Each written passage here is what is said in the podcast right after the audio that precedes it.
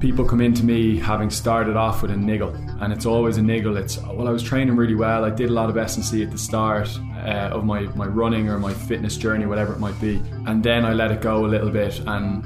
They, they always trying to prove a point almost that it's like well it wasn't that bad at the start it wasn't that big of an issue but it, it inevitably turns into it if you leave it unaddressed but you know I think there's there's a lot of simple movements you can do like you know quads hamstrings glutes just keep things ticking over and certainly calves as well like you don't want to be don't want to leave yourself exposed and I think I've probably realized that from my training but I've maybe reinforced it as well having seen the people that come in and are who are injured what have they done wrong and what can we maybe improve and it's it's inevitably S&C related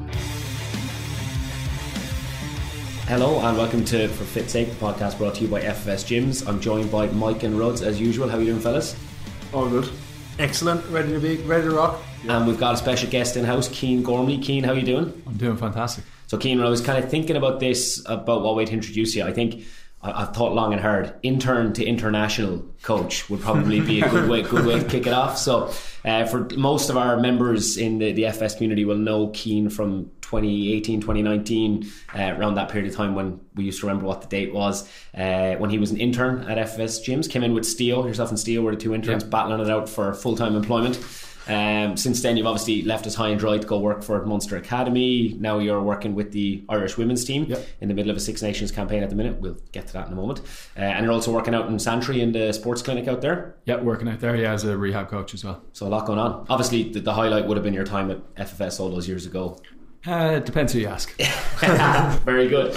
Well, we, we'll get in. There's so much to talk about. And I think for people who are starting at the very start of this episode, there's a lot to learn, obviously, from your own training experience, what's happening just in, in high level sport, what you're working at, and how you compare that to working in, say, in sports clinic at the same time, mixing professional sport with recreational athletes, rehab, all that kind of stuff. But also for people who are listening to this who are aspiring coaches trying to get into the fitness industry, who are in the fitness industry, maybe looking to work with teams, work in private practice, whatever it is. I think there's going to be some really good things for, for people to take away from, from that as well. But before we do that, we usually kick off with chatting about our training and what's happening. So, Mikey Ruds anything, anything funky or unusual happening on the training front?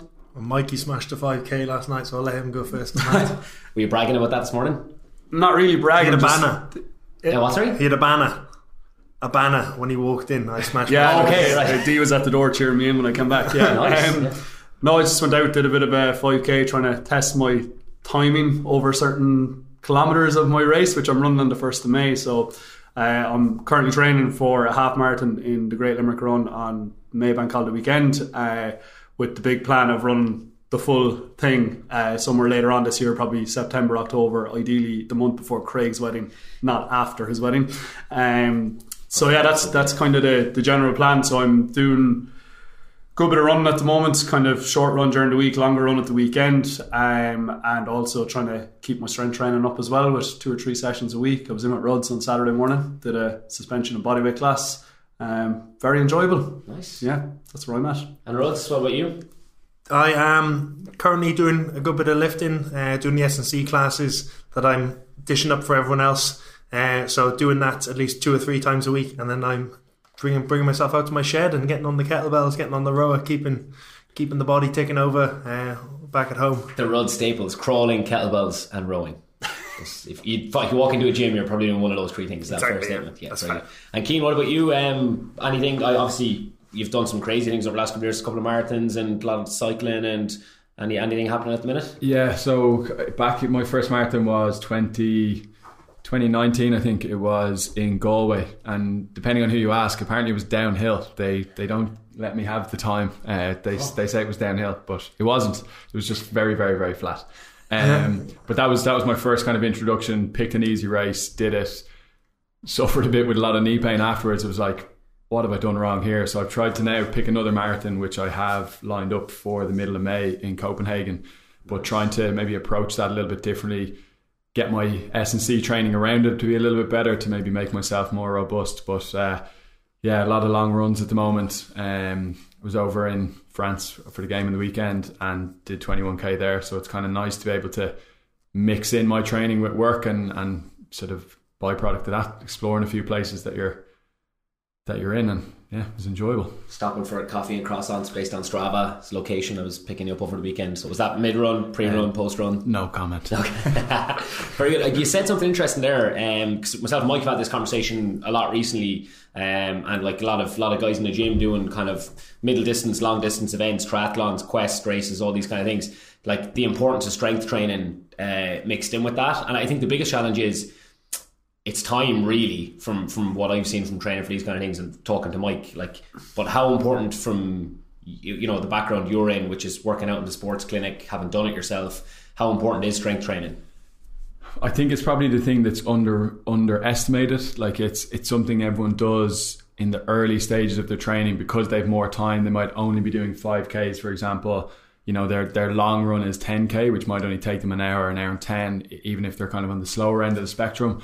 So the time isn't really the issue, but as soon as you push towards the twenty K, certainly twenty five K, you're out for two and a half, three hours potentially, and people are starting to fig- or find themselves going, "Oh, I don't actually have time now. The next day I need to recover. I'm, I'm stiff. I'm sore, and then the S and C falls onto you know the back burner a little bit, and I think that's when you that's when you actually need it most. Um, and, I, and if I kind of relate it back to what I see in the clinic a lot, people come into me having started off with a niggle, and it's always a niggle. It's well, I was training really well. I did a lot of S and C at the start uh, of my my running or my fitness journey, whatever it might be, um, and then I let it go a little bit, and they they always are kind of trying to trying to prove a point almost that it's like, well, it wasn't that bad at the start. It wasn't that big of an issue, but it, it inevitably turns into it if you leave it unaddressed. But you know, I think there's there's a lot of simple movements you can do, like you know, quads, hamstrings, glutes. Just keep things ticking over, and certainly calves as well. Like you don't want to be, you don't want to leave yourself exposed. And I think I've probably realised that from my training, but I've maybe reinforced it as well, having seen the people that come in and are who are injured. What have they done wrong, and what can we maybe improve? And it's it's inevitably S and C related.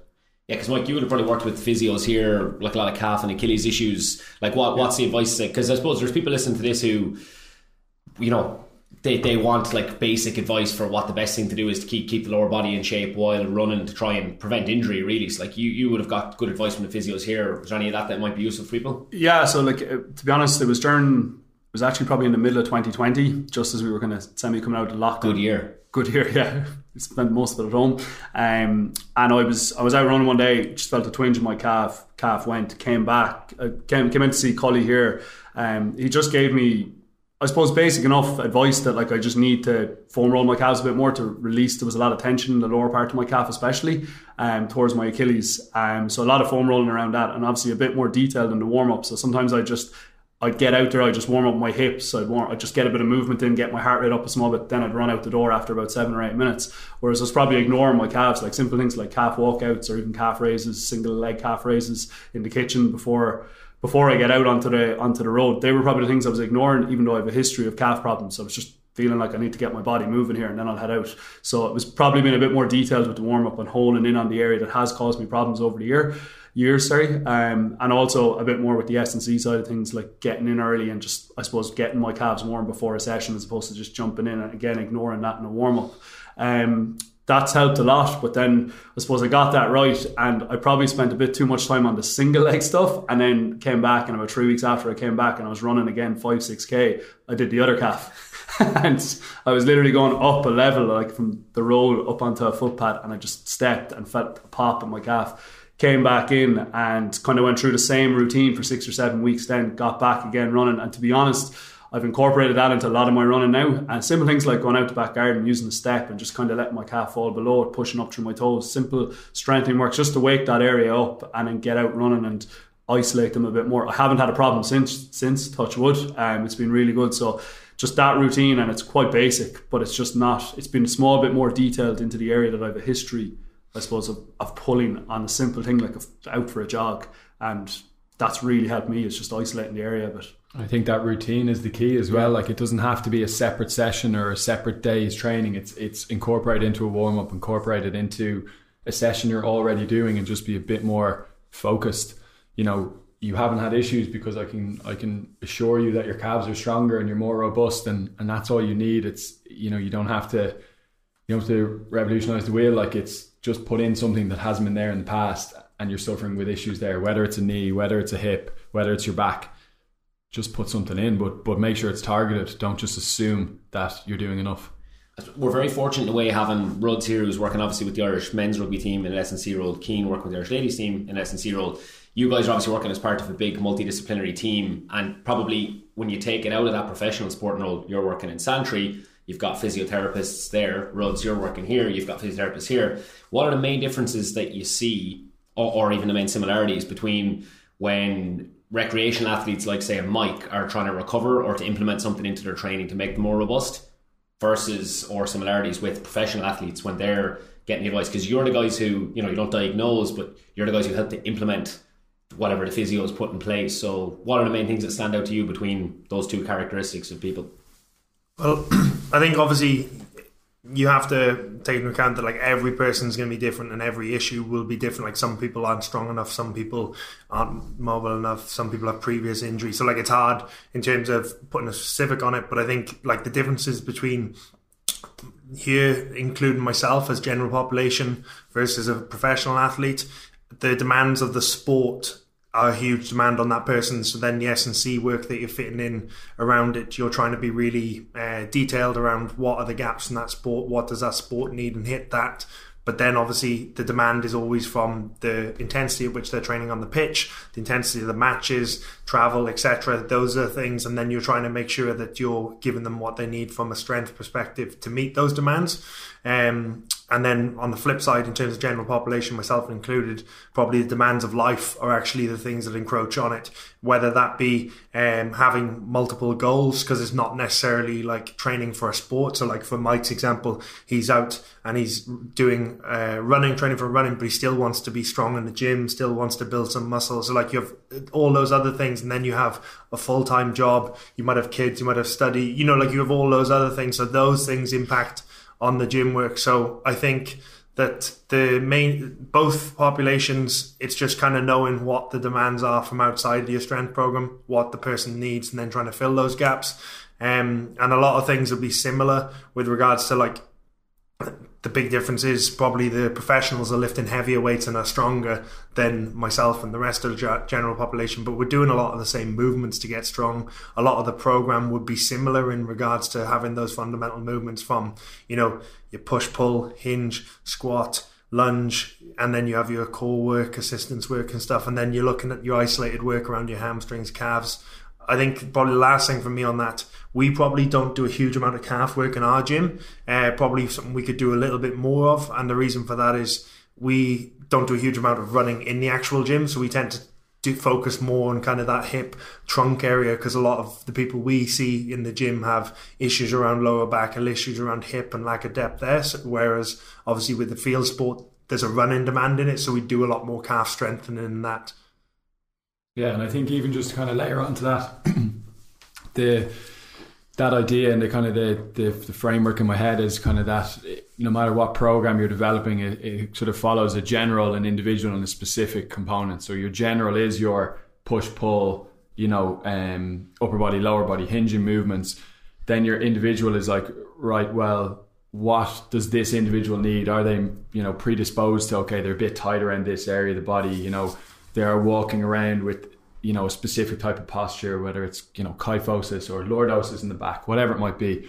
I want to try and train them out of that, but then that's your general population for the most part ticked off. You say, well, if you can address a general training demand of being strong enough, being fit enough, you're doing okay. If you can address some individual, you know, areas for improvement that you're predisposed to something, great. That's that's job done the only real other layer for me then is that specificity, like you mentioned, of well, what does this team sport need? Like if I'm working with rugby players, they're definitely going to need you know a little bit more strength, or they're going to need you know if you're positional uh, specific work, whether that's fitness or, or strength. But in the in the clinic, like I could get a footballer come in and they're saying to me, I play five aside, I've rolled my ankle, it keeps rolling. What do I do? Okay, well your specifics has to be your change of direction someone else comes in and they're a long distance runner, I keep getting lateral hip pain. Okay, well, I need to look at your mechanics because you've clearly done all of the general and all of the individual work. You're strong enough, but there's something leaking out there. Um, and usually it's around running mechanics. So that's their specific. It's specific to the thing you're doing. We improve that versus then a hockey player that comes in who could be you know a, a young uh, you know female athlete in, in school who's saying I just don't have that support. I don't have the the gym you know access. It's just not encouraged in the school for example.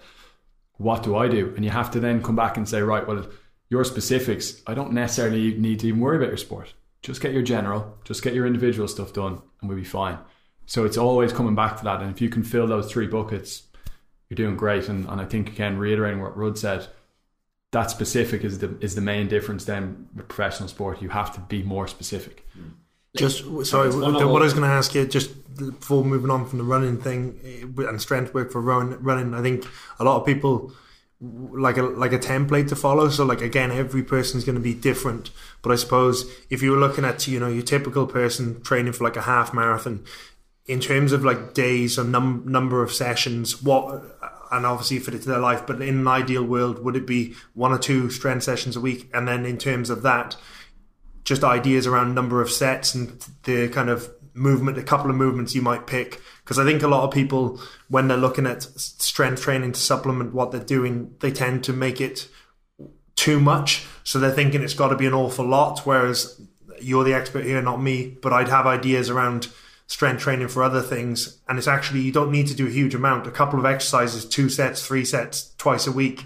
That's like 15, 20 minutes on top of what you're doing. It's not a huge amount to like tick a couple of boxes. What would that be in an ideal world for your person who's maybe half marathon, 10K? How many times a week and roughly how many exercises, how many sets? Lots of specifics. That's an easy question, but uh, no, like if you think of like even using Mike's example, so most people will say they're going Mike to gets run. used a lot. A lot. lot Yeah. of Golf, on this podcast. This. So if you were thinking like, well, most people are going to run two, maybe three times a week. Yep. straightforward enough. Every second day is usually the way I think about it. Like you want to go day on, day off. Would probably then have two days somewhere, whether it's Thursday, Friday off, so you can run on the weekend, or you leave your weekend free because you want to do whatever else. So if you use that as your your main sort of framework, and then you're saying, right, well, I definitely want one S and C session in there. Like definitely want one. Could I get two? Maybe, but I'm probably going to start with one. I'm happy with just one session because, as you say, they they accumulate and they add up. But if you start in then, and and it's something maybe the the clinic in Santry has sort of taught me is you don't have to be as specific with your sets and reps for people that don't have that training history or that training age. So people are going to never come back to me in the clinic because they're going to realize that I, I use the same thing quite a lot. But, you know, three sets of eight to start off with on every exercise. You add two reps each week, you get to three sets of 15, 16 in four weeks or five weeks. It's a pretty decent progression and it's easy to do at home but it doesn't have to change. Like if you if you find an entry point that's difficult enough for three sets of eight, the simple progression for someone is you don't have to add weight, you don't have to do anything different. Just add two reps each week. That's as simple as it needs to be. Um, and then you think of the movements and if I kind of pick the main injuries you get in, in running like that I see, it's a lot of tendinopathies, it's a lot of overload injuries, whether that's in around the ankle, you know, you've tib post, Achilles tendinopathy like you mentioned, um, your knee, patella tendinopathy, maybe patellofemoral pain, but it's treated pretty pretty similar. And then lateral hip in the sort of the, the middle aged population, glute med tendinopathies are, are, are pretty pretty big. Um, you know, plus or minus then some adductor tendinopathies that maybe are a bit more uncommon. But I suppose the goal is that you want to have rock solid lateral hip if you work from the top down. You need to be doing some form of crab band, uh, clam. You need to be doing a sideline leg raise. Just just one of them. Just tick that box. Again, three sets of eight. Keep it simple. You then want to be thinking around your quad. Are you doing a, a seated leg extension with a couple of bands around the ankles, like mini bands? Are you doing a single leg squat? Just something to know, okay, I'm doing some quad work here. Hamstring is always good because that balance element of right, well, if you've rock solid quads, but you're you know you're poor and your posterior chain probably not great. So you might be doing like a you know at home thinking of exercise you could do at home. You could easily be doing a, a hamstring bridge, easy progression, double to single leg. Great. So that's three things ticked off: lateral hip, uh, quad, hamstring. Hip thrust is always a, a staple. I think most people who've an interest in training have probably come across a, a hip thrust, and I think doing that right will make you bulletproof around the hips. Then your last one is calf. So you've got five exercises. You've three sets of eight to ten on each of them. You know they're all relatively simple movements that you know most people wouldn't be too alienated if you gave it to them. You don't, and, and for me, you don't have to start with all five. You you you use that that framework of right. Well, what's your general training? You're ticking that off in in the gym, for example. You're doing your your your various classes you need a little bit more specific work. Maybe you you've lacked some work with your your calf, for example. Okay, well just add in your calf work and maybe put some lateral hip work in because they pair quite nicely together. If you're if you're leaking energy around the, the hip, you're probably going to be leaking energy around the calf and vice versa.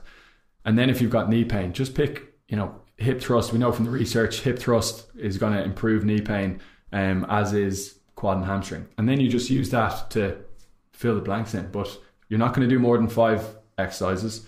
You're not going to do more than one to two sessions a week. You're already doing three runs. It doesn't change from that then. That's great. You know, That's start, start, starts, e- starts Yeah. easy, but once you master that, you're on, you're onto a winner. it's a really nice framework kind of working through the areas that could break down because like I'm in, it, it automatically in my head thinking right well you know I can make my quad and one like I like doing rear foot elevated split squats or like doing Spanish squats you can kind of pick and choose what suits you and they're kind of things like you said you can do them especially when you're running if it is to become more a bit more specific and you're just not feeling great or you're feeling one of those energy leaks that you're talking about you know you can you can double up on that very easily at home or when you're traveling and out and about. So I think that's I think that's really really good. Ruds to just double back to one thing you said there before before Keane was talking like do you think that recreational athletes right could take that more macro view of everything like you talked about with the athletes? So you talked about athletes obviously the demand of your sport um, is, is different because it's all about performing at the weekend right? Whereas us as recreational athletes tend to have a lot of goals but do you think that recreational athletes sit down often enough and say right I have study I have work I have kid I have whatever and I put the thought and time into planning, uh, you know, four weeks or six weeks of training, like micro cycles that will allow them to perform their best and not have things creep in? Or is it a case of, you know, just the majority of people, they pick a goal, they do their best to work towards it? Like, would they benefit from sitting down and really tying in? Like, how practical is it? Obviously, you'd benefit from doing it because you'll know, like, for example, like if I'm traveling, I'm not going to get good sleep. I shouldn't plan on training at six o'clock the next morning, or whatever it is. And I know it's really easy for people listening to this to be like, "Well, that's real life. It's impossible." But like, do you think people could do that more? Should do that more? Like, do you do it for? I'd imagine you have a broad idea of it when you're planning your, your training. So, just to take the example for me, I absolutely do. So every year, sit down, write out goals physically, what I want to do, um, and then would try and go work back from like, right, what do I want to do right now? And I'd spend a quarter working on that, and then hopefully achieve it. If not, I'll carry on working on it. So, for for my example, last year I did the rowing challenge didn't do as much strength work. Now I just want to get strong again. So now, first quarter, set some goals around strength, work towards those. Second quarter, continue with those because I didn't hit them all. So just continue to get strong. And then down the line, I got one or two other things I'd like to do this year. So if I hit them, I'll move on to that next thing. And so most of my training is around strength. But then at the same time, I'm a, an S&C coach, personal trainer. I've been doing this for years. I take it quite seriously. So like, it doesn't that doesn't necessarily mean it's right for everybody. So I think we use obviously in the gym we've got um, a pyramid that we use for coaches, and that's kind of our framework. So at the bottom of the pyramid we've got people first, form first, consistent and enjoyable movement, and what you talked. And then the next thing is you can increase the intensity, make it harder, and the last thing is you have your higher level goals, things you're working towards. So I think for if you're a person who struggles to exercise consistently, that might help you having the, that structure to things that might help you or it might not. Most important thing is you just get used to actually consistently moving your body three to five times a week and enjoy it. Like that's more important than anything. Uh, and if the goals help you to do that great. If actually being really flexible and just doing whatever's on that helps you to do that then that's brilliant. And then going past that, so once you're in the habit of consistently moving three to five times a week, enjoying it, then I think it really does help of just sitting down and going, okay, what do I want to get better at? And can I dedicate a little bit more time to that? So in our world, in our classes, when a person's at that stage where they're doing three or five sessions a week, enjoying their training, then it might be actually I want to get stronger now. And we've seen that with people where they start doing less metcons, more S and Cs, and really do that and work towards start tracking their numbers on their lifts so they know how many chin ups they got a month ago. Can you progress that? Um, so hopefully that helps. I think for most people it'll certainly help, but starting to exercise consistently is the most important thing. Yeah, I think having some framework like that general awareness you talked about, like fle- flexibility, could be important in your training. I Yeah. think it's what I've kind of seen from a lot of people I've coached is that, like, I'll give an example. There's a guy I trained a couple of years ago who was struggling to lose weight for a long time, and we stripped it back to like, uh, you know, he'd be really busy with studies, so studying for his accountancy exams, and whenever they'd come up or there was a big period study come up, he'd fall off the wagon and the whole thing would break down, right? So we used the pyramid and said, look, in these periods of like very high stress, very high demand, all you have to do is keep hitting your movement minimum of like you know three to five 30 minute sessions a week. Performance does not matter. Like don't count any reps. Don't worry about the distance that you run or you walk Yeah. or whatever. But like for him adopting that like macro level of his his life and how training and his lifestyle all fit in together he's become like more consistent than he's ever been. And he's gone through these periods where he's traveled a lot and he's always come back to like well if, i'm traveling and i can't find a gym or i can't do whatever i just get my five 30 minutes of movement in. Some of them turn into 45 minutes an hour. And he's clocked up you know four and a half five hours of training whereas in the past it would have been right i'm traveling. This isn't an ideal scenario. I got caught in the hot because i had a late night at work or whatever. But just trying to get an understanding of how it all fits together i think will help people to avoid those kind of periods where you can and i'm doing the inverted commas like fall off the wagon or lose momentum. Because momentum is important. Like we're, we're fickle enough individuals like we all work you know we're, we're busy as well it, it, it takes it doesn't take a huge amount to derail us if we're not in the best headspace or we don't have like a you know feel like we're in control of our environment so i think if people could definitely try and adopt like a leaner version of what you're talking about with working with professional athletes. I think the pyramid is probably a really good way of just layering it and being consistent first, then working towards performance, then working towards goals would be a nice thing for people to take away from it. even to layer on that, sorry, Rhodes, uh, reading on the plane there the other day, Atomic Habits, um, which is a great book if anyone's kind of read it or, or looking for something to read. But one of the things they mention is like remove resistance from the habits, and I think you you sort of hit the nail on the head there. It's like the habit is not going to the gym and lifting heavy. It's like your habit is you know five three to five workouts, thirty minutes a, a, a go. But if you get leaner again, and I love that word, making it making that sort of concept lean and just cutting all the fat away from it, like make it simpler. And and they actually use the example in the book. Your habit doesn't have to be going to the gym. It's it's actually putting on your gym gear. Because if you're standing there in your gym gear, you're going to go, yeah, I've got change now. I probably just go go for my walk, go for my run. Ah, look, I've got ready now. I may as well just get in the car and go to go to the gym. But strip it right the way back. You're not gonna you're not gonna get in the car driving to FFS and then go, I don't want to do this. You're just gonna get in. You know, like it's it's. But people think it's the it's the I have to do my Metcon once a week. Just get in the car. Make it simpler. Okay, on Wednesday morning at seven o'clock, I'm going to be in the car for my seven thirty session. Keep it simple. I I think like environment. I kind of talked about this. We talked about this recently. Like environment is so important with that. The exact that's the exact example. Like there's uh, Keith Egan who was on the podcast a couple of weeks ago. He's winding me up the whole time, like sending me pictures when he's in the gym. Like so, I was on holidays in Portugal in January, and he's sending me pictures at like six in the morning. You know, I'm up because my son is awake at like five o'clock in the morning now, and I'm always awake before six. So I'm sitting there like, you know, this asshole's in the gym. I'm like, right, just gives you that little nudge to like get your shoes on and go. And that that exact example you give, like in my head there recently, he sent me a picture at like six o'clock in the evening, and I'm training for doing a triathlon next next week. Oh god! Uh, so like trying to get ready for that, and I, I didn't want to go to the pool at all. Like really didn't want to go swimming. But he sent me the picture. I was standing looking at my swimming togs on the floor, right, and I was like, oh god, put them on. So I did. I was like, don't think about going to the pool. Just put on the togs. Put one leg in. Genuinely, this was like a real mental battle. Put the other leg in. Put your put your goggles in the bag. Put the goggles in the bag. By the time I knew it, then I togs on and I had my bag in my hand.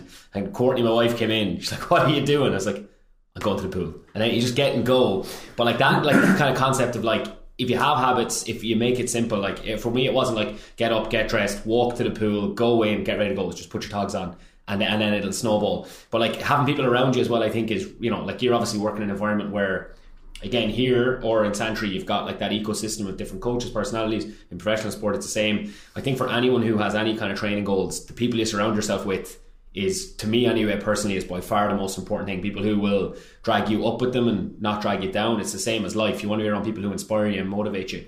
So I think if you can have good habits good environment and kind of a good like macro level of how training fits into your life I think no matter what your goals are you'll be in a pretty good place. And, and just the last thing on that, I think that might be helpful for people. Again, just in that general population setting where the battle is, you know, to consistently exercise, is understanding, and it would be the same with sport. So in elite sport, uh, you're not always going and doing like PBs every week. Do you know? So like, I think for for the people that we speak, you have a periodized plan for the for the for for your year, but then or even within that, the plan can change on a different day. So, say for instance, a player uh, has their first game at a certain level and the next week they're going to be fatigued compared to normal probably. We do monitoring each day and we see how the players present. So the plan can change. So if Kian for example started his first game on the weekend we know he's probably going to struggle in terms of the start of that week physically and it's going to be more about filling his tank up and getting him ready to train later in the week. Um, but even at that, if we expected him to be good, but he comes in on the Tuesday, that's our big strength day, but he's not ready to lift big. It's okay. Let's just do 85% of what you normally do. Let's just get the movement in, uh, or just do a recovery session. Don't do the strength work, whatever it is, but you change the plan on the yeah. day, even though you have a periodized plan. I think something that might help the people who who are struggling to exercise consistently is the understanding that it doesn't always have to be a PB. So, for example, in our classes, we've just done three months. So we do three month plan. We've just finished our third month, and our third month we call it like realization phase, where it's just you do two months of building your strength, a month to go out and do twos, do threes, and really show your strength, or do max reps on your chin ups. And one of the things we found is the last couple of while since the gym reopened from the lockdown, people have been getting strong again, and we've been going well. But in the last cycle, because people are hitting numbers they haven't hit before, it kind of gets addictive, and you think you should PB every single week. So one of the battles we had with a couple of people is actually that demotivation that when they come in tired, oh well i did my best ever lift last week. There's no way i can do it. And it's almost a barrier to actually come and train. So something we brought in in our class is that concept of auto regulation we're going to keep trying to educate our members on it. Of basically if you feel good and you've done all the training today might be the day we lift a little bit heavier than you did last week with good form if you're not quite there you can drop the weight by 10 15% it's still a good maintenance stimulus or you just push the reps out to fives, do it lighter, and get the stimulus that way. Um, but then again, that removes a barrier for someone who's training, who's more advanced, of going, actually, I don't have to PB every single day, but I do need to go to the gym. So again, so take the running example. Say, for instance, you're starting to get into running, you want to run every other day, and you've done a couple of weeks of training, and you're feeling smoked on the one day often what pe- what we'll do is all or nothing. Okay, I can't run. I'm not going to do it, and then you don't do it, and you break the habit. Whereas actually, as you said, you have your shoes out, get your shoes on. Okay, I'm just going to go out and start. And even if I do 85% of the pace that I did last week, or 85% of the distance, that's still at least a maintenance stimulus, and you're keeping the habit going. So hopefully that helps people as well. That understanding that you can tweak things on how your body's feeling and keep keep the movement going, as opposed to stopping because you don't feel 100% on a given day because it's very unrealistic that you ever will in a professional sport environment or in a general population environment what I'd always feel in those situations where you're not physically at your peak and you you mightn't even be physically developing you might be physically maintaining those sessions are where your robustness and your resilience is progressing. That's what I always find. So like if I'm stiff and I don't want to run even though I'm not running at better pace than I was last week my mind is getting stronger and I'm building up you know, like it's those days where you don't want to train that you you build that resilience and you build those habits get even stronger. Because you're like if I can go on a day where I feel shit and still tip away and feel good and keep my habits and keep that momentum up that's that's the way I always look at it. So if I'm not physically at my top, like right, it's a chance to improve resilience and robustness. Uh, as long as I'm not, my body's not completely broken down, I'm going to injure myself. So I always kind of like to flip flip it that way and tell myself, right, not a physical development session. Today is a mental development session, and for me, that's always a nice little boost. And then the run could turn out to be better than I thought, and then I feel. Gee, are we talking about yeah, last, night? Was Mike last yeah, night. Last night. Yeah. But then, then you feel shit hot, like you're like, like you know, I, I you know, I got up, didn't feel great, and then you've got it's, it's bang for buck on both fronts. Yeah, I was like that last night. Like I I didn't want to get out. I didn't want to get out for a run. I was kind of moving around. I said, like, just get my steps in and go for a walk. But I knew I needed to run. I needed to get a couple more kilometers in for the week. When's the half marathon? How many weeks? Uh, yesterday, four weeks. Oh, lovely. Yeah, yeah, we're nearly there. Um, so I, I literally just jumped up off the couch at about six o'clock yesterday evening, and I probably went out and ran my most comfortable five k I've ever ran, and been easily able to kind of fluctuate between uh, different times per kilometer at, throughout the five kilometers and finished quite well. And like I said to Ruds there before we came on air here, uh, that like probably the best I felt having run 5k and it was over before I knew it. Like it just I was back done. And I was like that was so easy. Like it was felt as easy as a 5k has ever felt for me. And I had no desire to run last night. But just yeah it's a bit, a bit like the way I suppose you were saying Keith sending you messages. Like I I just I knew there was other people out there. I knew I had to put the I had to put the effort in. I actually saw a neighbour of mine going out for a run at five, and I kind of was like, ah, do you know what? I'm just going to go off and get togged off and go. So yeah, it's one of those days where you build, like you said, Rory, you build built that mental resilience and feel a bit better for it and a bit stronger for it as well. Fair play. Well, look, Keane, you've been incredible with your time. Uh, so I just want to ask you a couple of things. Obviously, you're in the middle of Six Nations campaign at the minute with the, the Irish women's team. A uh, couple of tough tough weeks in a row. Um, I'd imagine you know if we if we had you at the start of Six Nations, like you're obviously coming in, there's a huge amount of buzz coming in. What, what's it like in a minute just being in that environment with you know pretty new squad, new faces, new buzz about the place? Take the results aside, but it's a very exciting place to be to be at the minute. Absolutely, and I think again we come back to what we are talking about a lot a lot this morning is like we've set our goals for the Six Nations. Our goal was not something you know super uh, high level of we need to win the Six Nations and win a Grand Slam and six games. You know, we had to understand where we were, but our goal was to give 100% in every game, and and we feel like we're doing that, and we feel like the game plan we're implementing is getting better and better with with every iteration of it. We understand that new management are in there, and we're we're all trying to work together to to get the most out of ourselves and out of the team. And I think having those goals set out early on of like yes, we would love to win every game. Yes, that's our goal. But if that doesn't happen, does that mean it's an unsuccessful campaign? Or are we building towards that big macro plan of, right, if this Six Nations isn't unbelievable, it's got the ball rolling. And, you know, it's the same for professional sport as it is for the general population. This is our, you know, our opportunity to to set the stage for what's coming down the line. And, and obviously, World Cup coming up again in a couple of years, like that's the bigger target. It's not it's not that we've failed if something doesn't go 100% to plan for this Six Nations. It's only a small window within a within a big period, and, and I think that's that's what we're trying to do is we're trying to focus on ourselves and our plan and our processes. And it's exciting just to even be part of that. Even if we are looking at results that for example in the weekend against France you're you know you're up against a big physical team and it just doesn't go your way. Okay well what's our learnings from it? What do we do differently next time? And hopefully we do it against Italy then this weekend in Musgrave Park Amazing, yeah.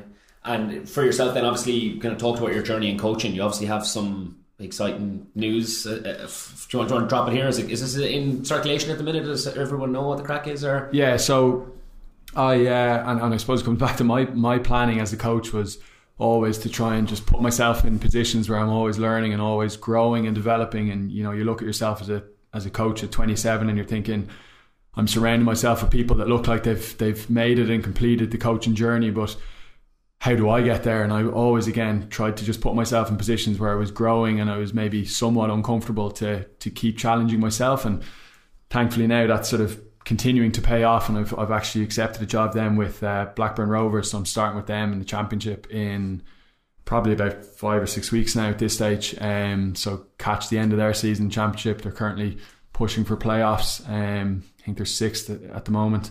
So hopefully that that continues and. Uh, they'll be beating Leeds next year then in, in the Premiership and we'll be uh, oh, delighted. Hopefully in the Premiership, not the Championship. Yes. A lot can still happen over the next few weeks. That, that that that must be very exciting though. Like, is it kind of and like, are you nervous then? You know, thinking right, like rugby has kind of been my background with between Munster and, and Ireland. Like, does it change? Does does it matter?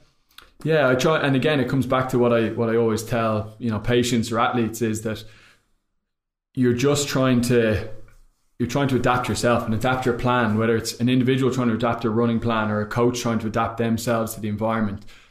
If I have my systems and processes in place and I understand how I want to deal with people and what I want them to do from my perspective as an S&C coach, but also how do I, I want to be treated and how should I treat them? Yes, it's a different environment. Yes, it's a different sport. Yes, it, there's always going to be cultural differences.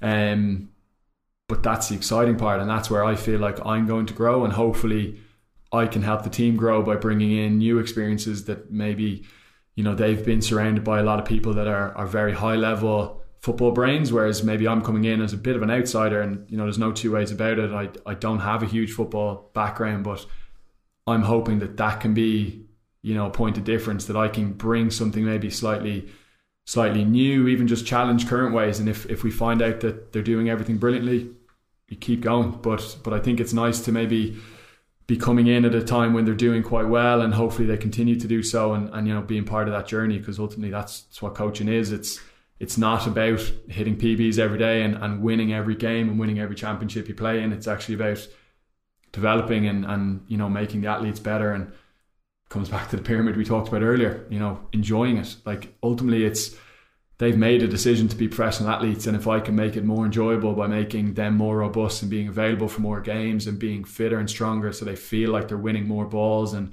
getting that extra yard of space in football or being more dominant in that collision, having more post tackle efforts in rugby. Like that's that's my job. Is just to see them come out, come away from a game and feel like, yeah, I gave everything and, and I didn't feel like I lacked physical, you know, components that, that held me back. If if they can feel like that's not a not a pitfall for them, I'm happy. That you know that's my job.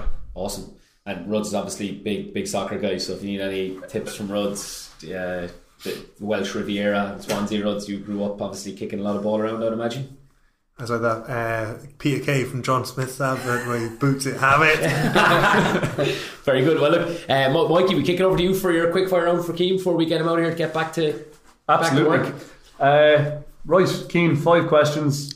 Uh, just be as quick as you can with the answers. Don't think about it too much. Whatever comes to mind. Uh, first question: Leinster or Munster? Oh no, I knew this was coming. How Uh, did you know? game on the weekend. Oh, yeah, watched it. yeah. It was very 50-50 in the first half, and I didn't know who I wanted to win.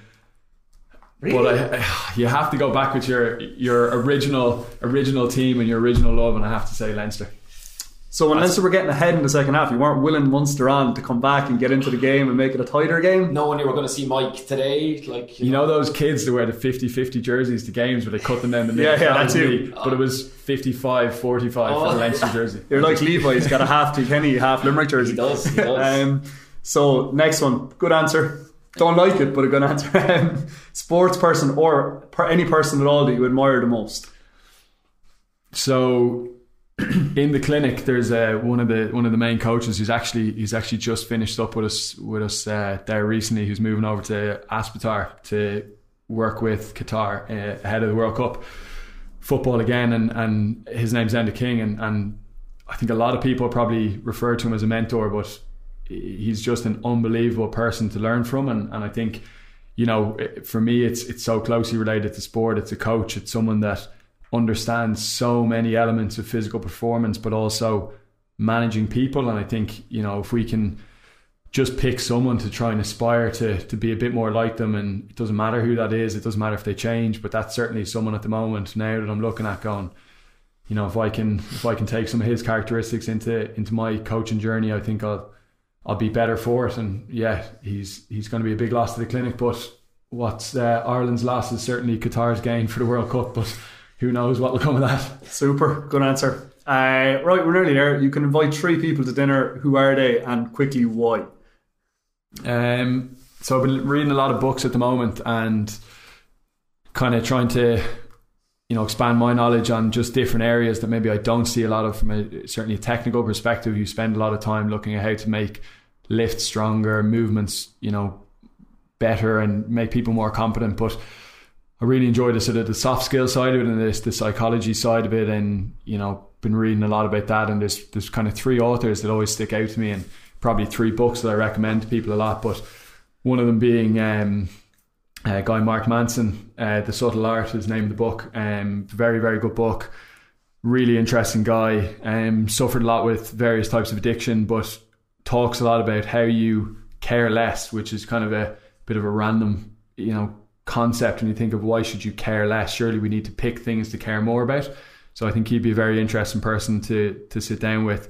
Um, Ryan Holiday is another one uh, quite a you know stoic individual and, and deals a lot with uh, philosophy but brings it into modern day life. And I think you know he's written a, a couple of books is relatively well known at the moment. Um, but I think he was a CEO of American Apparel when he was quite young. So he's been through a lot. Probably another inter- interesting uh, individual. And seeing, as I mentioned it earlier, James Clear um, from Atomic Habits, I think someone who's had such a big impact on so many people. When you think of coaching, if we can take take learnings from someone who writes a book and helps a lot of people, you know, how do we help more people as coaches? Rather than just looking at that sort of echo chamber of coaches, why don't we look a bit further afield? And again, I just think authors are so interesting because so many people from so many different backgrounds can benefit. So, yeah, there's three people. Interesting answer. Quite a reserved dinner, I'd imagine. Yeah, um, not very entertaining for some. no. uh, then nearly there. What was when you were at FS as a coach? What was your favourite class to coach here?